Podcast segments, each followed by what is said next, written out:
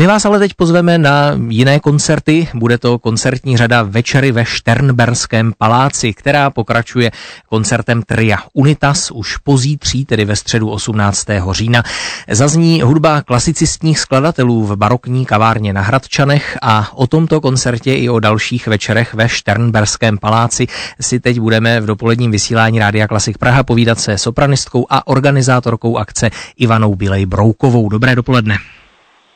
Dobré dopoledne. Pojďme tedy na úvod něco říct obecně k večerům ve Šternberském paláci. Jak dlouho už probíhají, jaké je jejich dramaturgické zaměření a v jakých prostorách se odehrávají?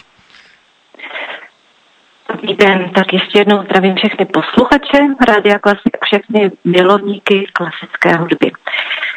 Koncerty vznikly v roce 2018 na podzim z velkého elánu a nadšení tehdejšího pana ředitele sbírky starého umění Mária Vincelera, výtvarníka Pavla Pěkara, který je technickým správcem budovy a mnou, jakožto interpretkou z oboru staré hudby, tudíž eh, kamarádkou i ostatních interpretů.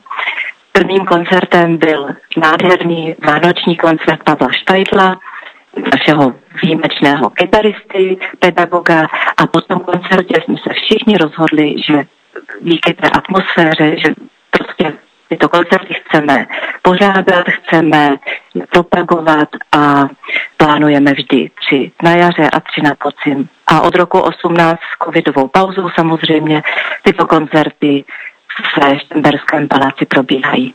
Pojďme tedy říct něco k tomu nejbližšímu, který bude, jak jsme zmínili, už tuto středu 18. října. V barokní kavárně na nádvoří Šternberského paláce zahraje trio Unitas, tak pojďme představit toto dámské uskupení, jaké je jeho obsazení.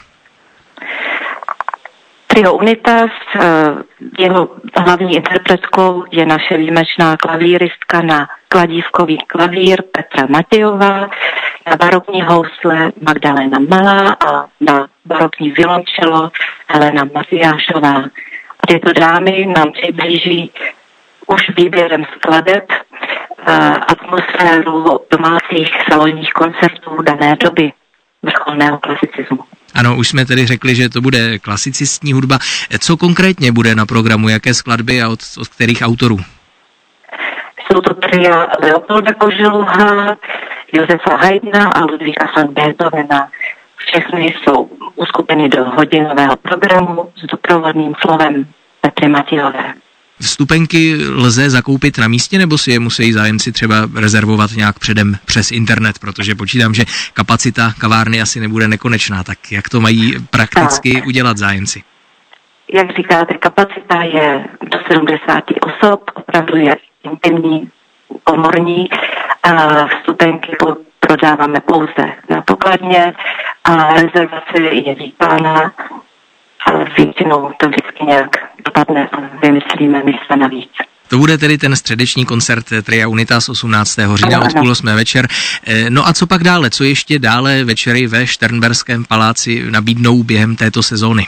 Tak čeká nás v prosinci vánoční koncert eh, s rokním duem Jiřího Osichy a Filipa Dvořáka, housle a čimbalo. Ten se bude konat 6.